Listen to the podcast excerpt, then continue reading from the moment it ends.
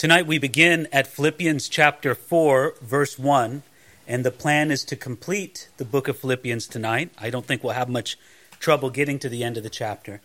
Although it'll take just a little bit of explaining because, in some ways, the first verse of chapter 4 should have been the last verse of chapter 3. I, I want to remind you that the chapter divisions that we find in the Bible are somewhat artificial.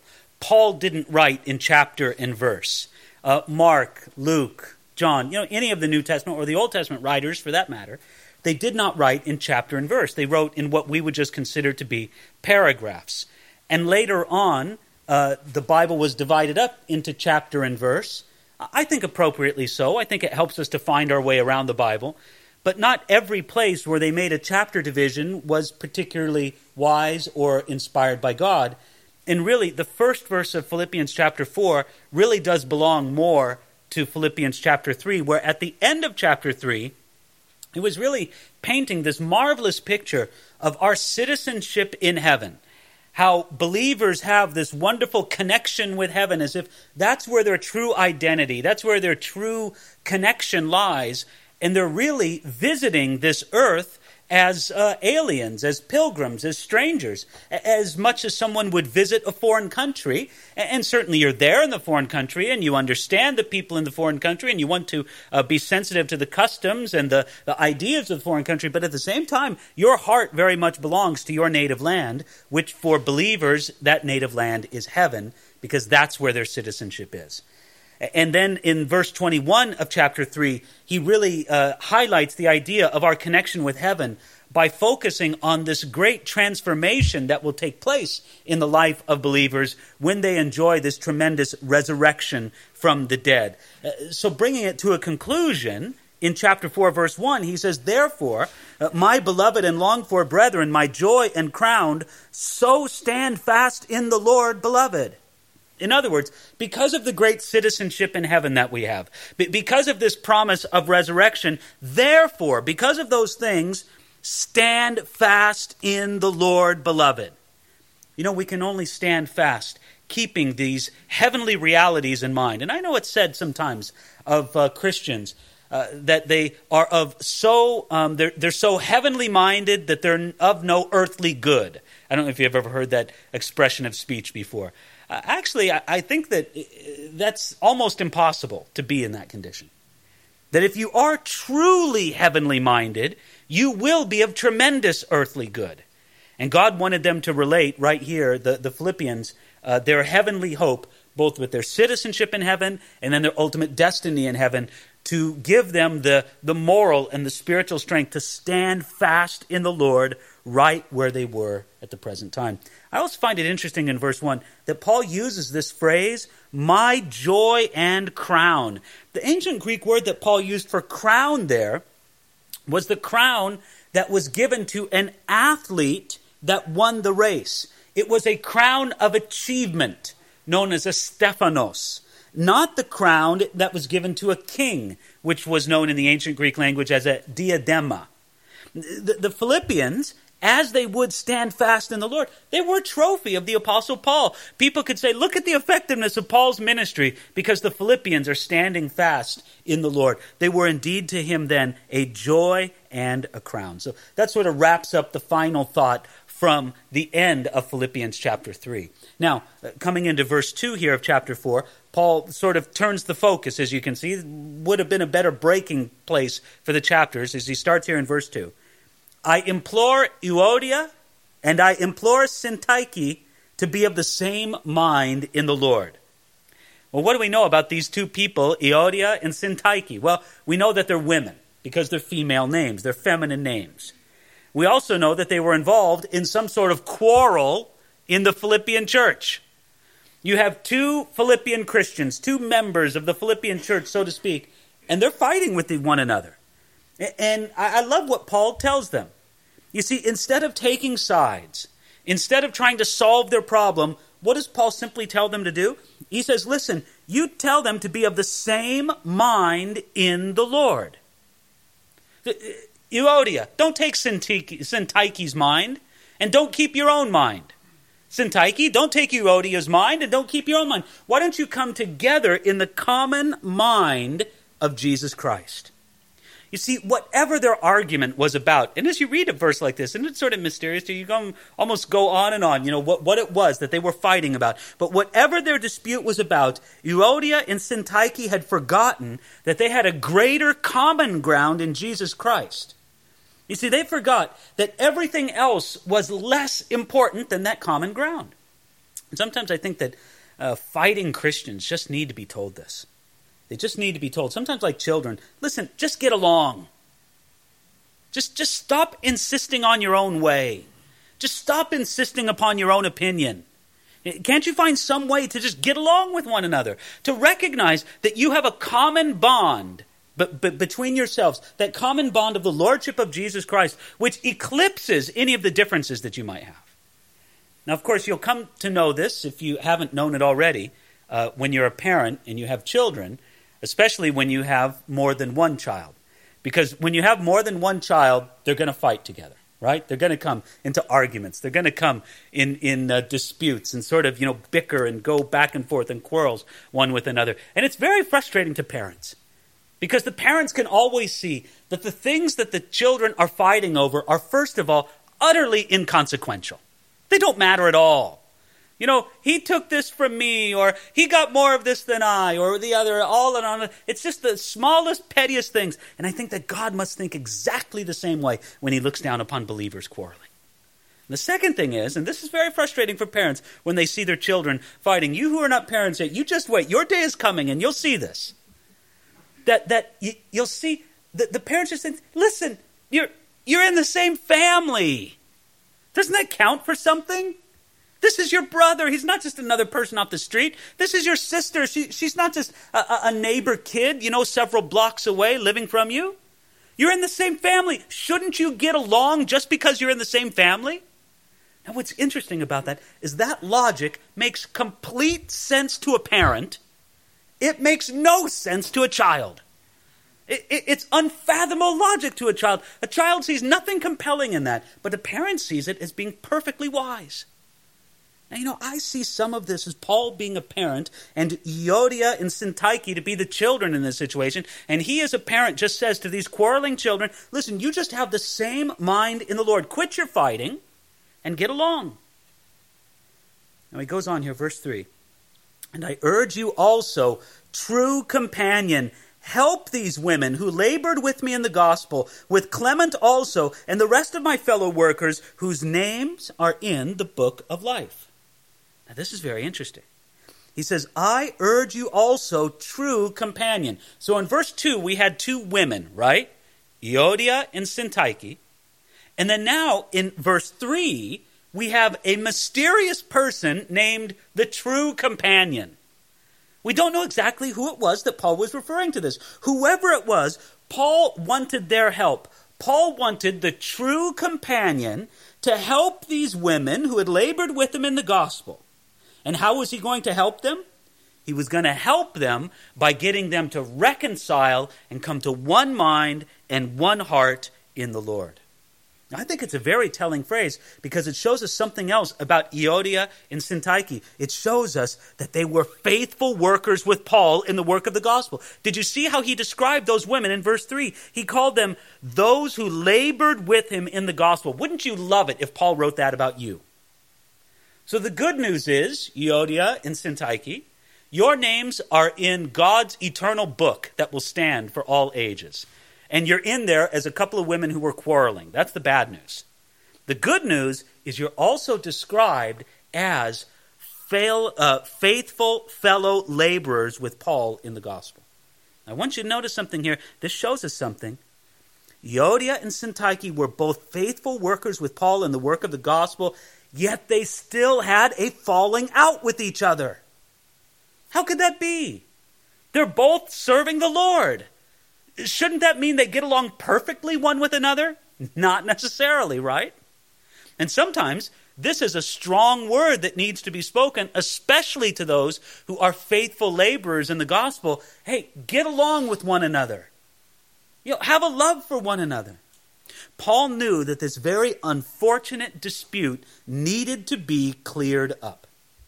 And so he says, These women were faithful laborers with me, so please, true companion, help them to get along. But notice who else was a faithful laborer, verse 3 with Clement also. Now, that's an interesting name because there was a very notable Clement in the early church who was the leader of the church in Rome and who wrote two preserved letters to the church at Corinth. Some of the earliest Christian writings that we have outside of the New Testament are by a man named Clement who wrote to his church, in, wrote to the church in Corinth. But we have no idea if that was the same Clement as who's mentioned here in Philippi. And actually, I think it's impossible to know because it was a common name in the ancient Roman world. There's just no way to know whether or not it was the same person. I got to say, though, how would you like to have your name mentioned by God. Euodia and Syntyche, their whole life in ministry was basically summed up in one sentence they fought, they disputed with one another. Whereas Clement, his life in ministry was summed up by the way of saying that he was one of Paul's fellow workers with the gospel. That would be my preference, to be more like Clement than like Euodia and Syntyche. But then there were others too, as he says at the end of verse 3 and the rest of my fellow workers whose names are in the book of life. Now, coming into verse 4, I think he's still carrying on with the same train of thought. You know, he's thinking of this conflict that existed among some of the members of the church at Philippi. By the way, we do remember this that we saw the repeated calls to unity as we've studied this book of this letter that Paul wrote to the Philippians. Several times through the book, he gave them that charge to be unified, to be together, uh, all on the same page together in, in the gospel. So now, continuing on, he says, verse 4 Rejoice in the Lord always. Again, I will say, rejoice. Now, again, this notable theme of joy throughout the letter to the Philippians is all the more remarkable when we remember where the letter was written from. It was written from a Roman prison. And many times in the book of Philippians, uh, chapter 1, verse 4, chapter 1, verse 18, chapter 1, verse 25, chapter 2, verse 2, chapter 2, verse 16, chapter 2, verse 17, chapter 2, verse 18, chapter 2, verse 28, chapter 3, verse 1, chapter 3, verse 3, chapter 4, verse 1, and here in chapter 4, verse 4, he's giving some kind of reference to joy or rejoicing over and over again in this letter. And I think it's interesting that he brings in this exhortation to rejoice again just after addressing Euodia and Syntyche. I like what Spurgeon said about this. That great English preacher said this. He said, I'm glad that we don't know what the quarrel was about. I'm usually thankful for ignorance on such subjects. But as a cure for disagreements, the apostle says, Rejoice in the Lord always. People who are very happy especially those who are very happy in the Lord, are not apt either to give offense or to take offense. Their minds are so sweetly occupied with higher things that they're not easily distracted by the little troubles which naturally rise among such imperfect creatures as we are. Joy in the Lord is the cure for all arguments. Isn't that true? I mean, if people would just have more joy in the Lord, there would be less conflict and less disputing among Christians. You don't find people saying, you know, oh, I'm just so happy in Jesus that I can't get over how my brother or sister has wronged me. The phrase just doesn't go together, does it? It just doesn't fit. And so, really, joy in the Lord is a great prescription to unity in the body of Christ.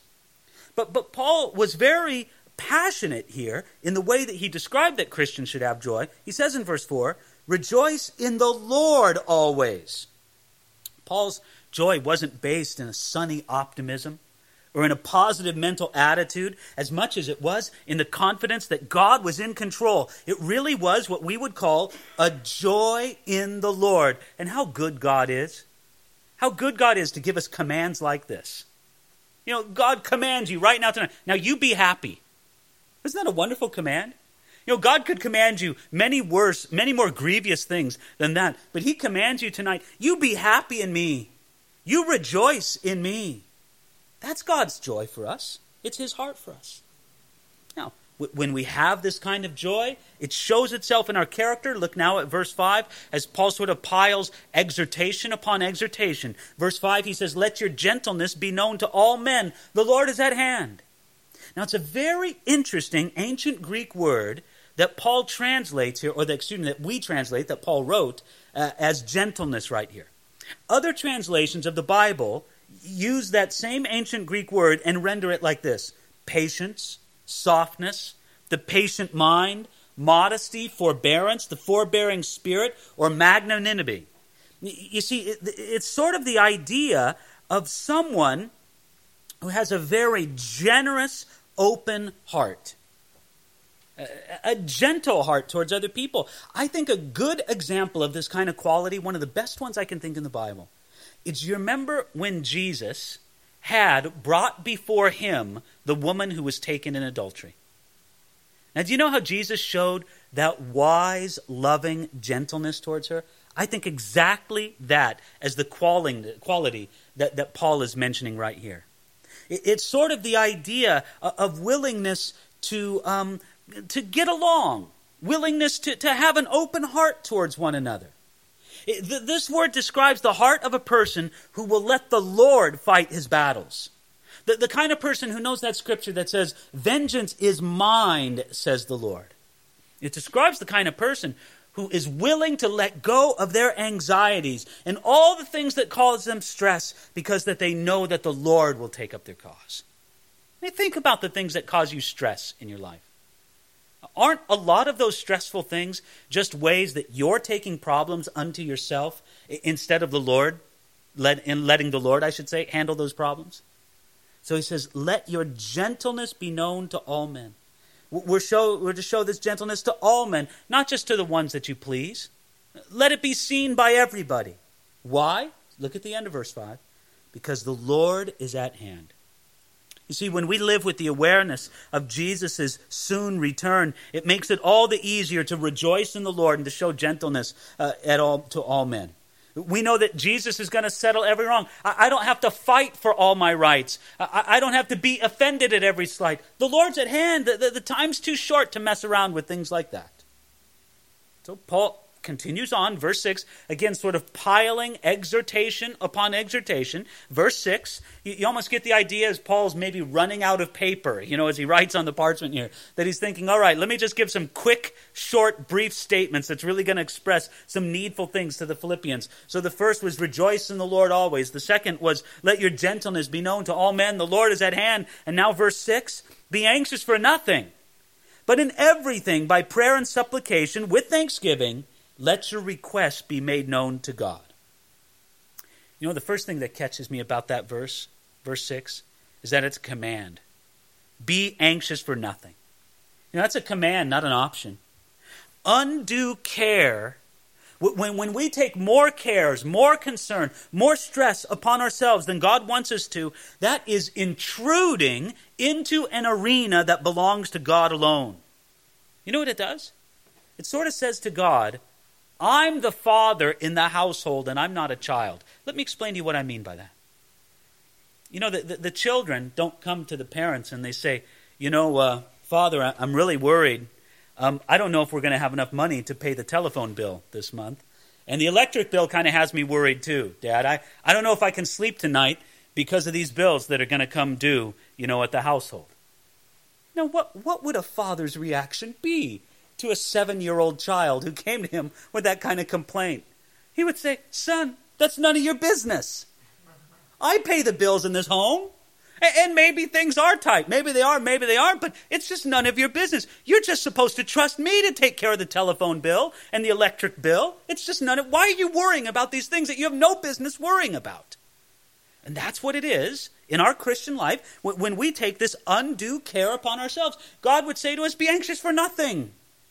I'm your loving Heavenly Father. You don't need to worry about those things.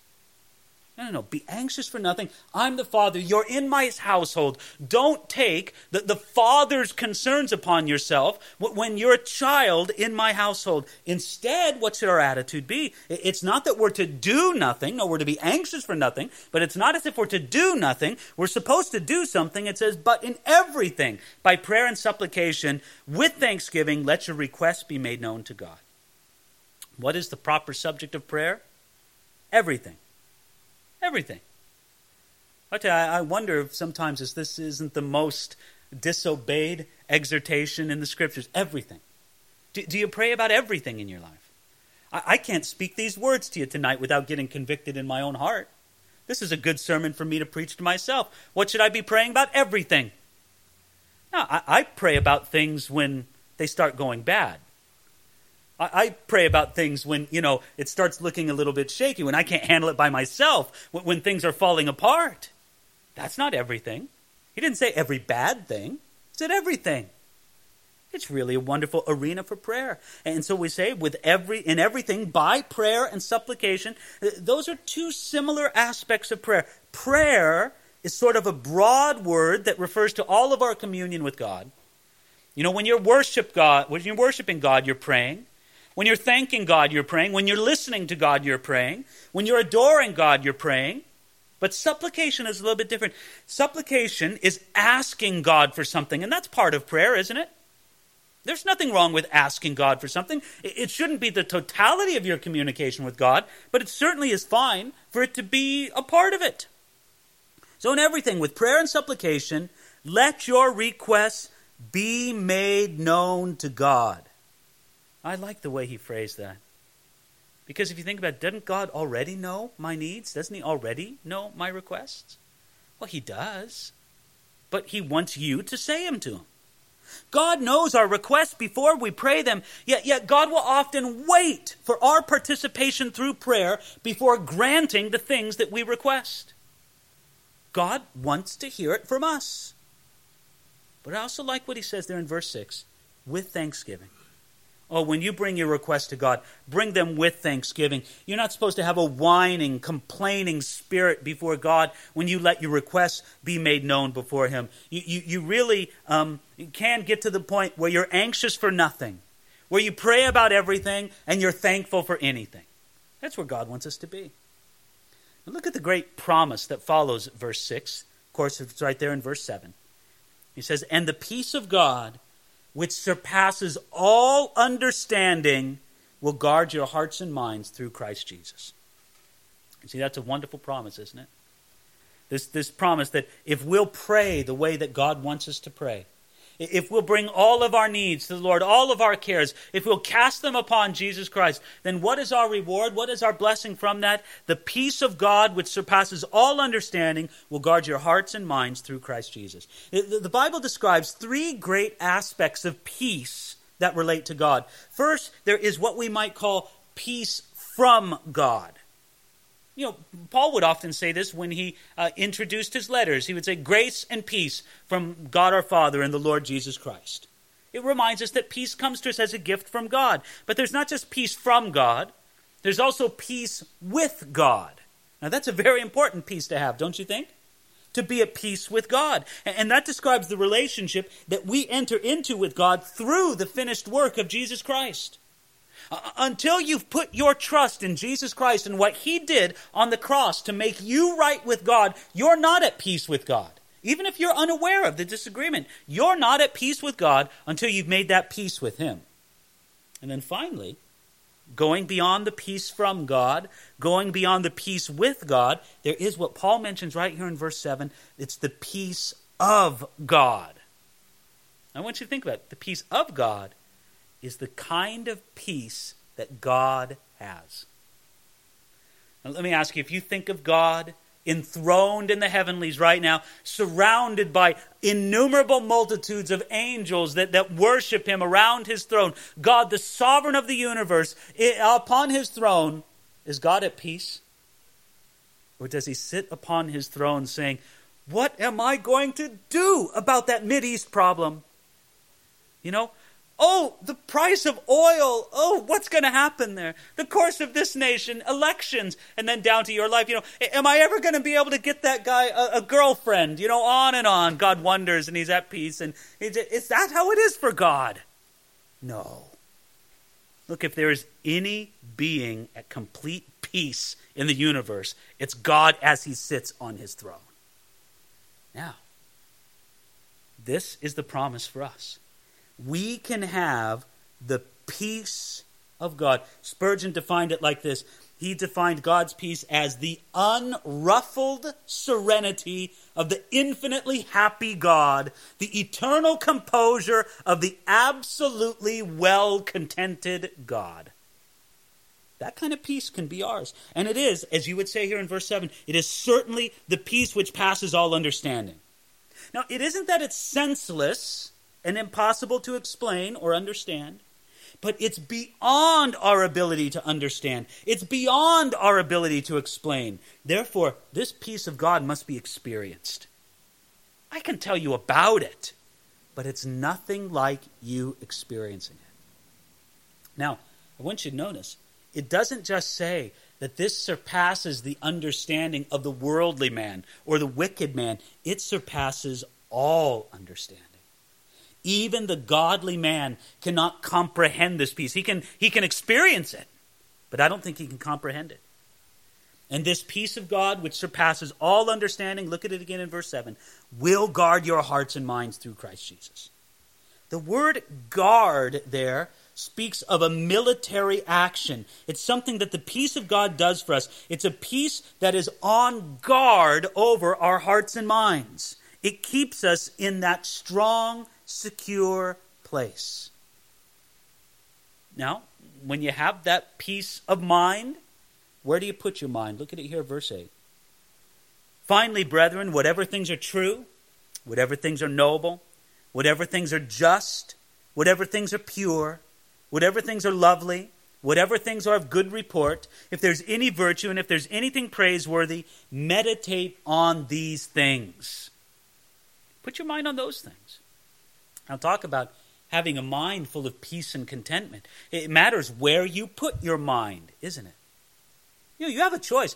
Don't think for a moment that you are in no control of your thoughts, that you can't direct where you put your mind.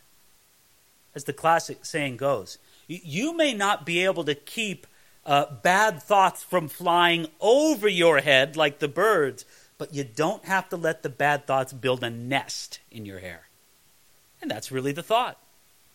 You know, li- listen, bad or unproductive or, or thoughts contrary to what Paul mentions here in Philippians chapter 4 verse 8 th- those thoughts may pass through your mind but it's whether or not you choose to give them a landing place whether or not you choose to think upon them too many Christians spend the time condemning themselves for ungodly or impure thoughts that go through their mind instead of just letting them go through and saying bye bye and then putting their mind on something far better, far more productive. May I say, the things that are true, the things that are noble, the things that are just, the things that are pure, the things that are lovely, the things that are of good report, the things that are of virtue, and the things that are praiseworthy, those things to meditate on.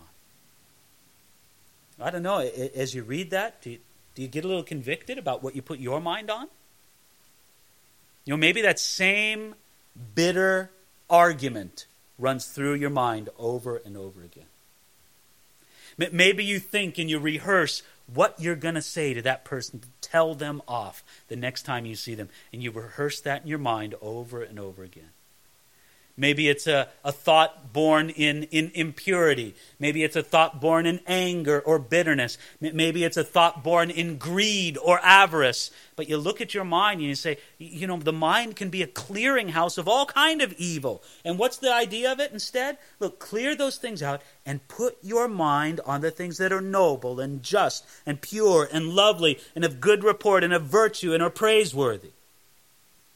You see, Paul would say that that these things are the fruit and the food of the mind that is guarded by the peace of God. When we put these good things into our mind, they stay in our mind and then they'll flow forth from us. Wouldn't you expect noble actions to come forth from a person whose mind is put on things that are noble? Just actions, pure actions, lovely actions, good report. And we come back more and more again to understanding how we so often lose the battle in our Christian life. It's because we take no discipline over our minds, none whatsoever. We let our mind run and play over wherever we please, and then we wonder why the, the mind is like a disobedient child, and then we wonder why it acts so badly as well. No, instead, what were we to do at the very end of verse 8? He says, meditate on these things. It's really remarkable how much of the Christian life comes down to the mind. To the mind. Uh, Romans chapter 12, verse 2, it speaks of the essential place of being transformed by the renewing of your mind. 2 Corinthians chapter 10, verse 5 speaks of the importance of casting down arguments and every high thing that exalts itself against the knowledge of God, bringing every thought into captivity to the obedience of Jesus Christ. What we choose to meditate on matters. And might I say, you're meditating on something. I'm looking out upon a room full of people who are into meditation. And you thought, well, I never knew I was into meditation. Well, you're meditating on your mind is on something. You know, even if it's just on, you know, a, a candy bar or a donut, you're thinking about that. Your mind is filled with something. How important it is to, to bring every thought into captivity to the obedience of Jesus Christ. Now, verse 9 he says, The things which you've learned and received and heard and saw in me, these do, and the God of peace will be with you. You have to really be impressed with the Apostle Paul. You know, he could say, Do as I do. I don't think Paul for a moment put himself up as being perfect. We saw earlier in the letter to the Philippians where Paul very much said, I haven't attained perfection. Nobody should think that I have. But at the same time, Paul could say, I know I'm going in the right direction. You can follow me as I follow Jesus Christ. And if they did as Paul had instructed, not only would they have the peace of God, but notice, the God of peace would also be with them. What a great little section of, of exhortation that Paul gave them in the first nine verses of this chapter. Now, as we come into verse 10, we sort of get into a different section where Paul is going to speak to the Philippians about the financial support that they had been giving to him. Look at it right here, verse 10. But I rejoiced in the Lord greatly that now at last your care for me has flourished again. Though you surely did care, but you lacked opportunity. Not that I speak in regard to need, for I have learned in whatever state I am to be content. I know how to be abased, and I know how to abound. Everywhere and in all things I have learned both to be full and to be hungry, both to abound and to suffer need. I can do all things through Christ who strengthens me. Nevertheless, you have done well that you have shared in my distress. This paragraph here, verses 10 through 14, there's a lot here. There's a lot that tells us about Paul and his attitude regarding the giving of the Philippians. There's a lot in there that tells us about the Philippians and their attitude of giving towards Paul. Uh, notice how Paul first described it in verse 10, where he says that your care for me has flourished again. This refers to the financial support that was brought to Paul by Epaphroditus mentioned in Philippians chapter 2 verse 25. Paul didn't want to imply that the Philippians didn't care before, only that they lacked opportunity. They, they, they, wanted to support Paul, but it was difficult to get the money to him. Let's face it, you know, back then they couldn't just transfer the money to his bank account. Back then they couldn't just wire the money over a telegram. Somebody had to physically carry the money to Paul, and he was a long way away. And so finally, with the coming of Epaphroditus, they had the way to get a financial gift to the Apostle Paul as he sat in Roman custody awaiting trial, and he received the gift, and right now, this is his thank you note. He says, Thank you so much for the gift that you have sent to me. Your, your uh, generosity, your, your care for me has flourished once again because now you have the opportunity. But now look at what he says in verse 11. He says, Not that I speak in regard to need. In other words, Paul's thankfulness to the Philippians was not because he was needy, although he did need it. But his real thankfulness was not that it was good for him to receive the gift, but that it was good for them to give it. Isn't that interesting? Uh, look again, verse 11. Not that I speak in regard to need, for I have learned in whatever state I am to be content. Paul's primary gratitude for their gift was not that it helped him, because Paul said, I'm happy in whatever state I'm in. He made a very remarkable statement here. This is how Paul could say that his thankfulness was not based upon his own need. Even though Paul was in need, he was content where he was at, even in his Roman imprisonment. And so he says, you have to say it's an impressive statement in verse 11 I have learned to be content. Paul had to learn contentment. You know, that's not natural to mankind. It is not natural to mankind to be content. We have to learn it. It's something that we learn in God's spiritual school. And Paul says very dramatically here in verse 12, I know how to be abased, and I know how to be, uh, excuse me, how to abound. Paul's contentment was not only theoretical, he actually lived it. Now, if you think of a very, very rich man, and he says, You know, uh, I could live without all this, but it's all very theoretical to him, right? Because he has no intention of ever giving it up. And then you talk to a very, very poor man. And the very poor man says, Well, you know, I could be happy poor or I could be happy rich. Well, he might never know, right? Because he might never be rich. Paul can say, I know both sides. I've had a lot, I've had nothing. And I know that I can be content in either situation. He had been financially well off. He had been financially needy. Paul actually lived this. And Paul, listen, he knew how to be abased. I think it's remarkable how God allowed this great apostle to be humbled. You see, there he was. He, he, he was having almost nothing there, living on the generosity of other people there in the Roman prison, awaiting trial before Caesar. Paul knew how to get along with nothing, but Paul also knew how to abound. You know, there are many people who know how to be abased, but they don't know how to abound. They can't receive any kind of wealth, any kind of blessing from God without wasting it or without using it for sinful purposes. There are many people who have an easier time handling the trials of adversity than they do having than they do handling the trials of success. And Paul says, I've known the trials of adversity, I've known the trials of success, and I've been able to look to the Lord through all of them. No wonder he says here in verse 13, I can do all things through Christ who strengthens me. Now, you know what? I think that's wonderful. It's a popularly quoted verse, isn't it? And it's a good verse. I hope you've memorized that verse.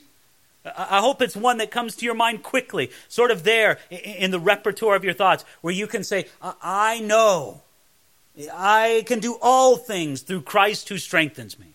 It's a wonderful verse, but don't forget the context. What were the all things that Paul could do through Christ who strengthens him? Well, he could be content in any circumstance. Isn't it funny? I can do all things through Christ who strengthens me. I can move mountains. You know, I can heal the sick. I can raise the dead. What can you be content in whatever situation you have? No, I can't do that. Well, that's the strength Paul was talking about, wasn't it? The strength to be content in whatever circumstance God had put you in.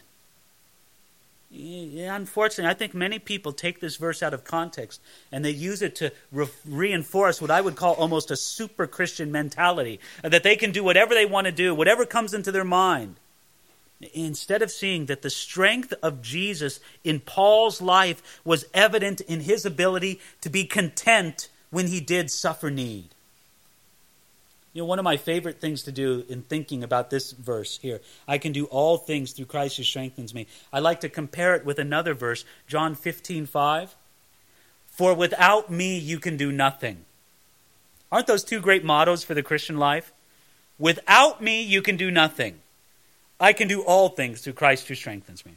That's a great double bookend. You know, put that at both ends of your Christian life and let everything be lived in the middle of those two ends. On the one hand, you can't do anything without him. On the other hand, with Christ, you can do all things who strengthens you. Well, he goes on and he explains in verse uh, 14 Nevertheless, you've done well in that you shared in my distress. You see, Paul didn't want the Philippians to think, well, wow, if he can be happy with nothing, maybe we were wrong to send him the gift. Paul said, no, no, no, that's it. You, you've done well. You did good. But what Paul wanted them to know was the good that they did wasn't so much for him, but it was good for them. Godly giving actually does more good for the giver than it does for the one who receives. Now, you know, I know how the work of God is. I know that the work of God operates on money, oftentimes, and it operates on the generous gifts of God's people. But I'll tell you what, the primary motivation for giving should not be, and I'll just use it sort of in a, you know, sort of crude or rough way of speaking. The primary reason for giving should not be because the church needs money. That shouldn't be it. The primary motive for giving should be because I need to be a giver. That's why you should give. Now, listen, it is relevant that the church needs money. That's not something to be ignored, but that should not be the primary motivation for giving. The primary motivation should be I need to give because I need to be a giver.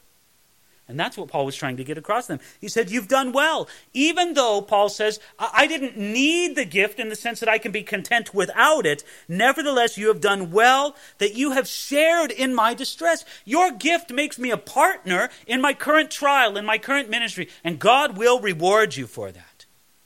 As he goes on here in verse 15, he says, Now you Philippians know that in the beginning of the gospel, when I departed from Macedonia, no church shared with me concerning giving and receiving, but you only. For even in Thessalonica, you sent aid once and again for my necessities. Not that I seek the gift, but I seek the fruit that abounds to your account. Indeed, I have all and abound, and I am full, having received from Epaphroditus the things that are sent from you, a sweet smelling aroma, an acceptable sacrifice, well pleasing to God.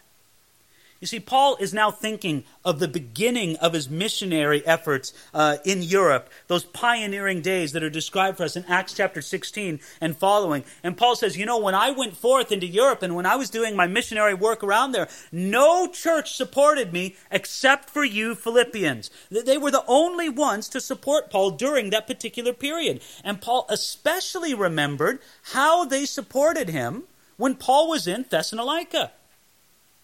I think it's interesting because we, we, sort of have the image from the Philippian church or some other passages that they were not a church that was rich. The, the Philippians didn't give to Paul because they just had money falling out of their pockets and, well, let's let some of it fall towards Paul. No, no, no. They, they gave out of their own need. The, the, actual amount of the gift, if you added it up in the Roman coins in which it was given, it probably didn't add up to a whole lot. But to Paul, it was very precious because it showed that the Philippians really wanted to partner with him in the furtherance of the gospel. And so while Paul was working all around that area of Europe, they supported him. Surprisingly, even in Thessalonica, Paul had a good relationship with the Thessalonian church, but they didn't support him. Paul worked with his own hands in Thessalonica, and he was supported by the Philippians. But I want you to notice, especially what he says here in verse 17.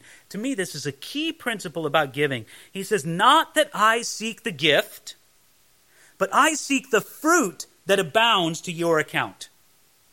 Let's just say if, if uh, the, the, the Philippians would have brought Paul, you know, a gift of a hundred Roman gold coins. And Paul goes, Wow, a hundred Roman gold coins. That's a lot of fruit to the account of the Philippians. That's how he thought. He thought, wow, God is really going to bless them for this great gift. You see, it wasn't the actual gift that was put into Paul's hands that brought him joy. No, it was the giving and the meaning of that giving. That was the real reality of his work. It showed him that God was really doing a work among the Philippian Christians.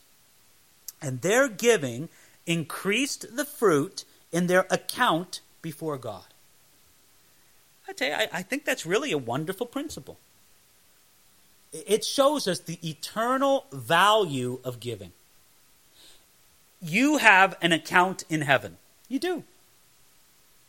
And you know what? One of the ways that you can add to your account in heaven is by using your resources, whatever God gives you right now, using it to God's glory. And that means you will build up a greater account in heaven. You get more and more.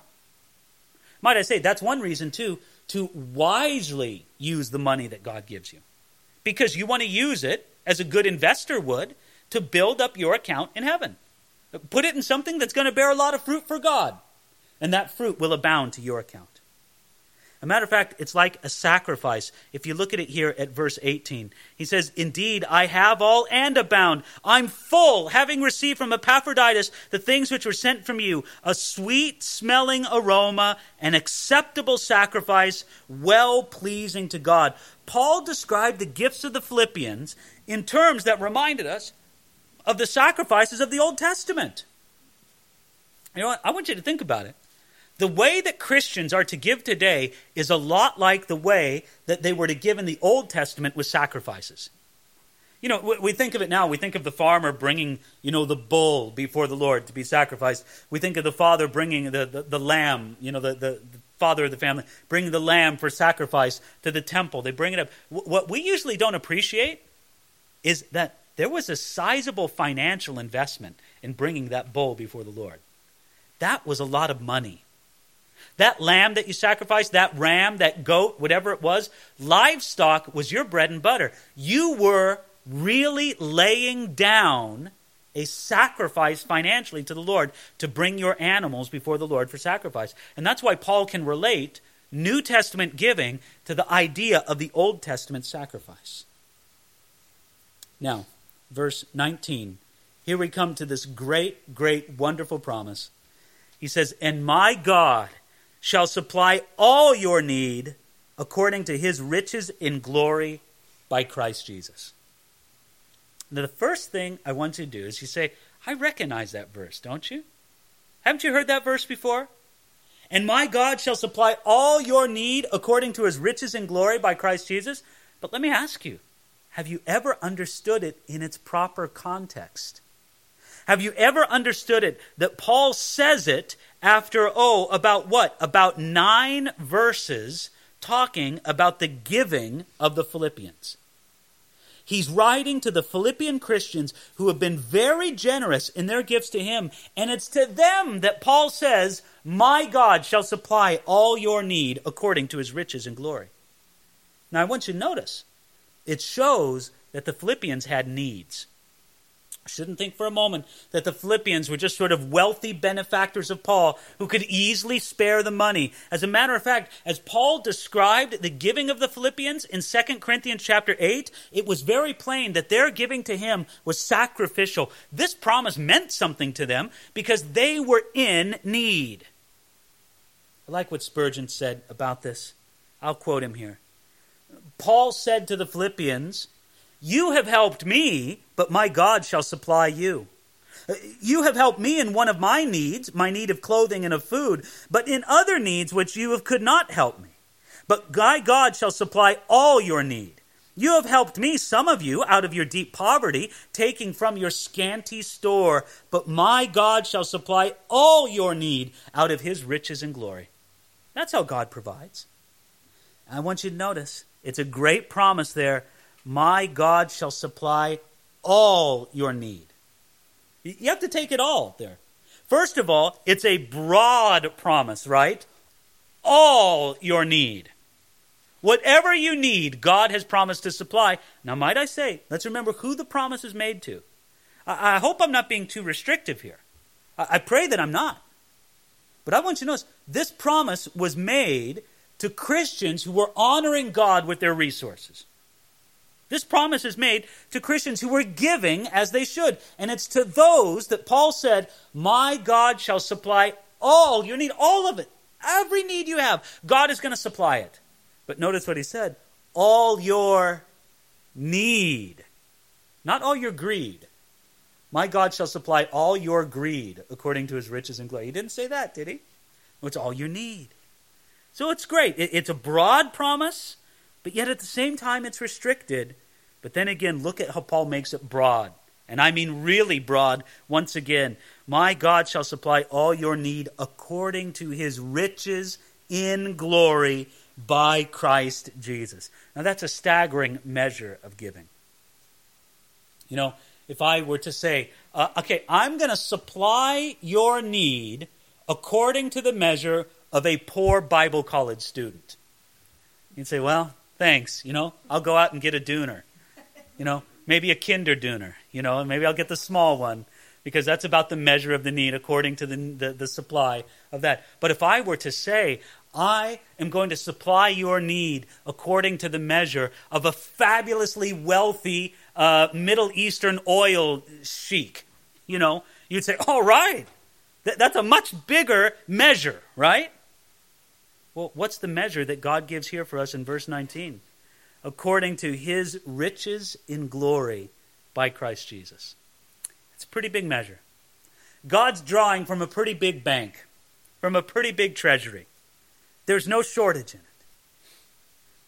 Now, I think as we look at this, we can see that this verse is a great illustration of that miracle that we saw in 2 Kings chapter 4, where Elisha told the widow to gather the empty vessels. Do you remember that? Elisha told the widow to gather empty vessels and to pour from one small container of oil that she had, to gather all the empty vessels she could. And then she would pour from the small vessel of oil that she had and keep pouring and pouring and pouring. And she miraculously poured from that one vessel and filled all the empty vessels. And you could say, all your need that's like the empty vessels, right? There's the empty vessels out before God. And then God is the ones who's going to fill the empty vessels. And then how is he going to fill it? He's going to fill it according to his riches and glory. Every one of those vessels is going to be filled up to the brim because that's how much God gives. And then how is he going to do it? If you want to make the spiritual analogy carry through, those vessels were filled with oil, but what God fills us with is with Jesus Christ. That's how God meets our needs. Our empty vessels are filled with Jesus in all his glory. And then we're filled. And so this is a remarkable and a wonderful promise. I just wonder, sincerely wonder, this promise is not taken out of context in the hearts of many Christians. And they take it as sort of a, you know, blanket promise that's made to any Christian, no matter what they're doing with their own material resources. I think in some ways, this promise simply expresses what Jesus said in Luke chapter 6, verse 38. Let me read that to you. Listen carefully. Give, and it will be given to you. Good measure, pressed down, shaken together, and running over will be put into your bosom. For with the same measure that you use, it will be measured back to you. Well, listen. The Philippians gave unto Paul, and Paul was fully confident that God would provide for all of their needs according to his riches in glory by Christ Jesus. Well, now, as we come to verse 20, we come to the last few verses of the book where he says, Now to our God and Father be glory forever and ever. Amen. You know, this wasn't an unthinking comment by Paul. Paul isn't just saying, Well, I got to think of a few spiritual things to write at the end of the letter. No, no, no. Paul meant this in a very sincere way. He genuinely wanted God to be glorified, and he was willing to be used in whatever way God saw fit to glorify himself. You know, when Paul is saying now to our God and Father be the glory forever and ever, he's thinking, may God be glorified by my life if I get out of this prison. May God be glorified by my death if I never make it out. But one way or another, let God be glorified. Then he says in verses 21 and 22 Greet every saint in Christ Jesus. The brethren who are with me greet you. All the saints greet you, but especially those who are of Caesar's household. I, I think it's interesting. Paul did not here give specific greetings to individuals as he does in other letters. You know, in some of Paul's other letters, at the end of the letter, he's giving many specific directions to individuals. You know, greet this person at this house and this person who I've known before, and say this to that person and say this to the other person. There's really very little of that in this letter to the Philippians. But what he does say is he says, greet every saint. Maybe Paul didn't want to single some out. He was afraid he would might forget some people. So he just says, greet them all for me. What does he say? Every saint. That means everybody in the church there. We're reminded again that the title of saint in the New Testament context, it belongs to every believer. Every believer is a saint. Every believer is one of God's holy ones. But there were some special saints that Paul did want to greet those who are of Caesar's household. That's who Paul wanted to send a greeting on behalf of you. Excuse me, on behalf of. All the saints greet you, verse 22, but especially those of Caesar's household. You know, the way we have it today is you'd have a group of Christians, you know, standing, you know, together and they'd take a picture and they say, Hi! And this would be, Hi! from the Christians in Caesar's household. You know, and there you would see some servants. Maybe you'd see some of some of Caesar's family members. Maybe you'd see some people all gathered around at one of the Bible studies that they've had. And there'd be a nice picture of all these people from Caesar's household who were believers, and they wanted to send a greeting to all the Christians there in Philippi. Isn't that remarkable? Doesn't it show you how mightily God was using Paul in Rome? God was using Paul in Rome to reach people even within the household of Caesar. Therefore, Paul couldn't say, Well, I'm wasting time in jail here. Well, I'm wasting time until I go on trial and I'm able to speak to Caesar directly. Paul knew that God was using him, and he knew that God was using him because some people, even in Caesar's household, were coming to salvation. And then finally, the last verse of the book, verse 23. The grace of our Lord Jesus Christ be with you all. Amen. You know, again, we can say that Paul wasn't just filling up space at the end of the letter. Paul knew that the Christian life began and ended with the grace of our Lord Jesus Christ. So it was very important that his letters began with grace and they ended with grace. And he gives a very fitting word of affirmation at the end where he says, Amen. He knew that everything he wrote to the Philippians was fitting to be agreed with. So I think we see some remarkable things in this final chapter of the letter to the Philippians. First of all, we see Paul's very impassioned appeal to these two women to get along and to get along on the basis of this common faith, this common mind that they should have together in Jesus Christ. And also, might I say, the common joy that they should have, and the kind of joy that should be guarding the mind, and, and the, the meditation that should be guarding the mind of every believer in Jesus Christ. Then he addressed the Philippians in this very tender way regarding their generosity to him, assuring them that God would bless them and provide for their needs because they had been so generous to him. And then finally, he ends the letter with a word of greeting. The words of greeting are important. You know what it shows?